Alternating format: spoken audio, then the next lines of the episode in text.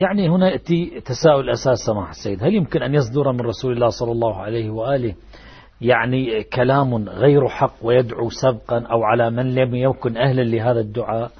يعني هل يجوز فعلا على خاتم النبي صلى الله عليه وآله مثل هذا المعنى؟ في الواقع هنا أنا أريد أن أبين حقيقة من الحقائق الأساسية، وهي تعد مفصلا أساسيا في فهم مقام خاتم الأنبياء والمرسلين عند هؤلاء الذين يتبجحون أنهم يحترمون رسول الله وأنهم يتبعون سنته، وبين أولئك الذين في الواقع أنهم يعرفون مقامات وفضائل ومناقب رسول الله، وهي قضية مرتبطة بسيرته. يعني هاي القضية ليست قضية شخصية فردية، لأنه كما قرأنا مرارا وتكرارا، أنا بودي أن المشاهد الكريم يلتفت للمرة الرابعة أو الخامس، باب من لعنه النبي أو سبه أو دعا عليه وليس هو أهلا لذلك.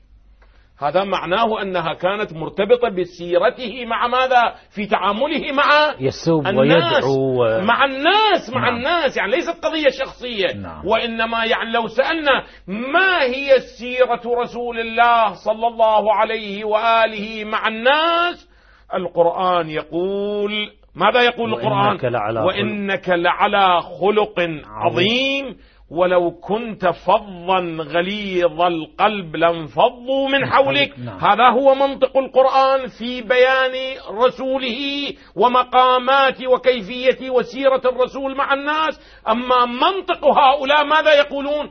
أنه كان يسب وكان يلعن وكان يشتم، التفتوا جيدا، وكان يشتم ويلعن ويسب ويدعو وهو ليس أهلا لمن ليس هو أهل لذلك. الرواية هذه عن أبي هريرة، الرواية رقم 2606 رقم 90 في صحيح مسلم. نعم، صحيح مسلم، عن أبي هريرة أن النبي قال: اللهم إني أتخذ عندك عهدا لن تخلفني فإنما أنا بشر فأي المؤمنين آذيته، أي المؤمنين مؤذي المؤمنين شتمته، فإذا شاتم ماذا؟ المؤمنين. لعنته جلدته فاجعلها له صلاة وزكاة وقربة تقربه بها إليك يوم القيامة. إذا قضية مرتبطة بسيرة الرسول. أدبني ربي فأحسن تأديبي. المهم واقعا قبل كل هذا القرآن يقول على خلق عظيم. واقعا هذا اللعام. الآن ما أريد أستعمل صيغة المبالغة دكتور حتى يقول لي قائل أن النص لا كان يشتم، لا أقول كان شتاما، كان يشتم وكان يلعن وكان ومن الواضح أن هذا ليس يعني لمرة واحدة، وإلا لا يصدق عليه كان ماذا؟ كان، لأنه كان تدل على ماذا؟ أنه هذا كان يدل فعل صدر منه كثيرا. المهم هذا هو منطق النهج الأموي في تقييم رسول الله صلى الله عليه وآله في قبال منطق ماذا؟ منطق القرآن الذي أشرنا إليه.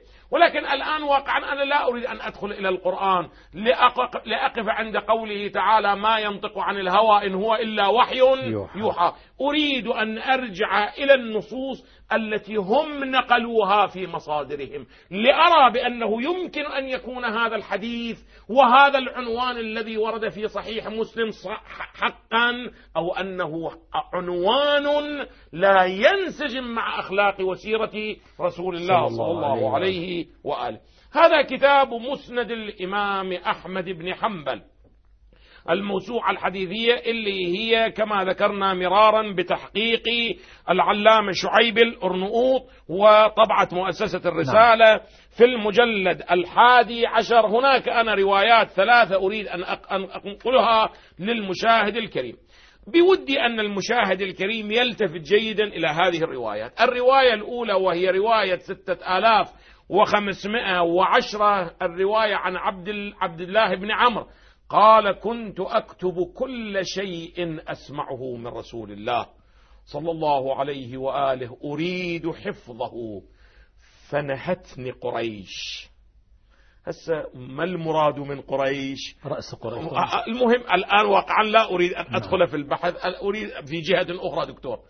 فنهتني قريش فقالوا إنك تكتب كل شيء تسمعه من رسول الله صلى الله عليه وآله. التفتوا إلى الإشكال، ورسول الله بشر يتكلم في الغضب والرضا، يعني قد يغضب على من لا يستحق الغضب وقد يرضى على من لا يستحق ماذا؟ الرضا. كيف تكتب عنه كل شيء؟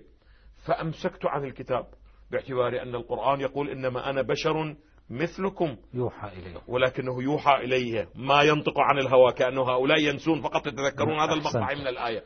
فأمسكت عن الكتاب يعني عن الكتابة، فذكرت ذلك لرسول الله صلى الله عليه وآله، بودي أن هذه العبارة تخرج، فقال اكتب. أمرني ماذا؟ إياك أن تسمعك قوله. بلي فقال اكتب. لماذا يا رسول الله يكتب وأنت بشر لك قد تخطئ قد تصيب قد فوالذي نفسي بيده ما خرج مني إلا حق، لا تنطق الشفتان إلا حقا. نعم، ما خرج مني. والآن ما أريد أدخل في فقه هذا الحديث ومضمون هذا الحديث، هذا يثبت العصمة الأعلائية بكل درجاتها لمن؟ للنبي الأكرم. مو العصمة في التشريع، لا لا لا، ما خرج مني، سواء كان في الأحكام، سواء كان في الموضوعات، سواء كان في أمور الآخرة، سواء كان في أمور الدنيا، كل ما خرج عني فهو ماذا؟ فهو حق أيها المسلمون. هذا هو النهج الأموي الذي يحاول أن يجعل منه سابا شاتما لاعنا وآذيا وانظروا ماذا يقول رسول الله صلى الله عليه وآله عن نفسه، يقول فوالذي نفسي بيده ما خرج مني سواء كان مربوط بأمور الشريعة أو مربوط بأمور عامة تدل على العموم. ما أحسنتم، عامة شاملة للأحكام والموضوعات والشريعة والأمور الطبيعية والتكوينية والأمور الدنيوية والأخروية. من يبحث عن دليل لإثبات العصمة المطلقة الأعلائية لرسول الله صلى الله عليه وآله فلينظر إلى هذا الحديث المبارك الذي ورد عنه، وواقعا سيماء الصدق على هذا الحديث. هذا يقول إسناده صحيح، العلامة أرناؤوط يقول إسناده صحيح، رجاله ثقات، رجال الشيخين غير الوليد بن عبد الله وهو ابن أبي مغيث العبدري، فمن رجال أبي داود وابن ماجه وهو ثقة، إلى أن يقول وسيكرر هذا الحديث في الأرقام 6802 و6930 و7018 و7020.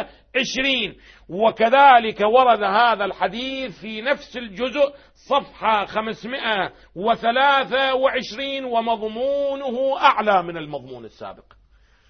ما خرج مني فهو ماذا؟ فهو حق. ولكن انظروا إلى رسول الله في هذا الحديث، في الحديث 6930 الرواية عن عمرو بن شعيب عن أبيه عن جده قال قلت يا رسول الله أكتب ما أسمع منك؟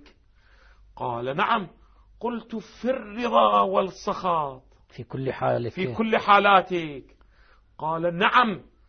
فإنه لا ينبغي لي أن أقول في ذلك إلا حقا. أحسنت، في كل حالاتي لا ينبغي، أغضب لله وفي الله وأرضى لله وفي الله. نعم، وأغضب لله وفي الله وأدعو لله. لا معنى، لا أنه دعا على من لا يستحق كما يقول هؤلاء الذين واقعا ماذا أقول في حقهم؟ أنا أترك للمشاهد الكريم أن يقيم هؤلاء الذين يقولون أنه دعا وهو سبق لسان، دعا وهو ماذا؟ وهو غافل، دعا وهو ناسي، دعا وهو غير قاصد.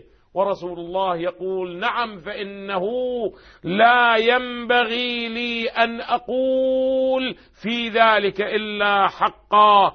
إني أسمع. ورواية أخرى، الرواية الثالثة، نقول الوقت يضيع، 593 الرواية الثالثة قال قلت يا رسول الله إني أسمع منك أشياء أفأكتبها؟ قال نعم. قلت في الغضب والرضا؟ قال نعم. فإني لا أقول فيهما إلا حقا. الرضا والغضب. الرضا والغضب مو إنما أنا بشر. أيها الحمقى، أنتم تتصورون أن رسول الله صلى الله عليه وآله بشر مثلكم؟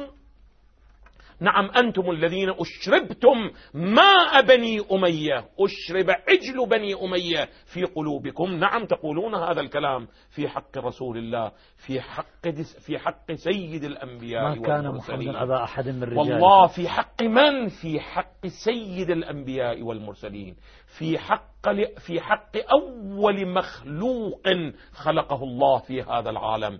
قال يا جابر بن عبد الله يسأل رسول الله: يا جابر، أول شيء خلق الله ما هو؟ قال يا جابر: أول ما خلق نور نبيكم، ثم خلق منه كل خير. هذا هو اعتقادنا في رسول الله صلى الله عليه وآله. ونتحدى أي مدرسة من مدارسكم، وأي اتجاه من اتجاهاتكم، وأي عقيدة من عقائدكم أن تصل إلى هذا المستوى في فهم رسول الله صلى الله عليه وآله. أنتم هذه اعتقاداتكم في رسول الله، هذا اعتقادكم في رسول الله. ماذا؟ من لعنه النبي أو سبه أو دعا عليه وليس هو أهلا لذلك كان له زكاة.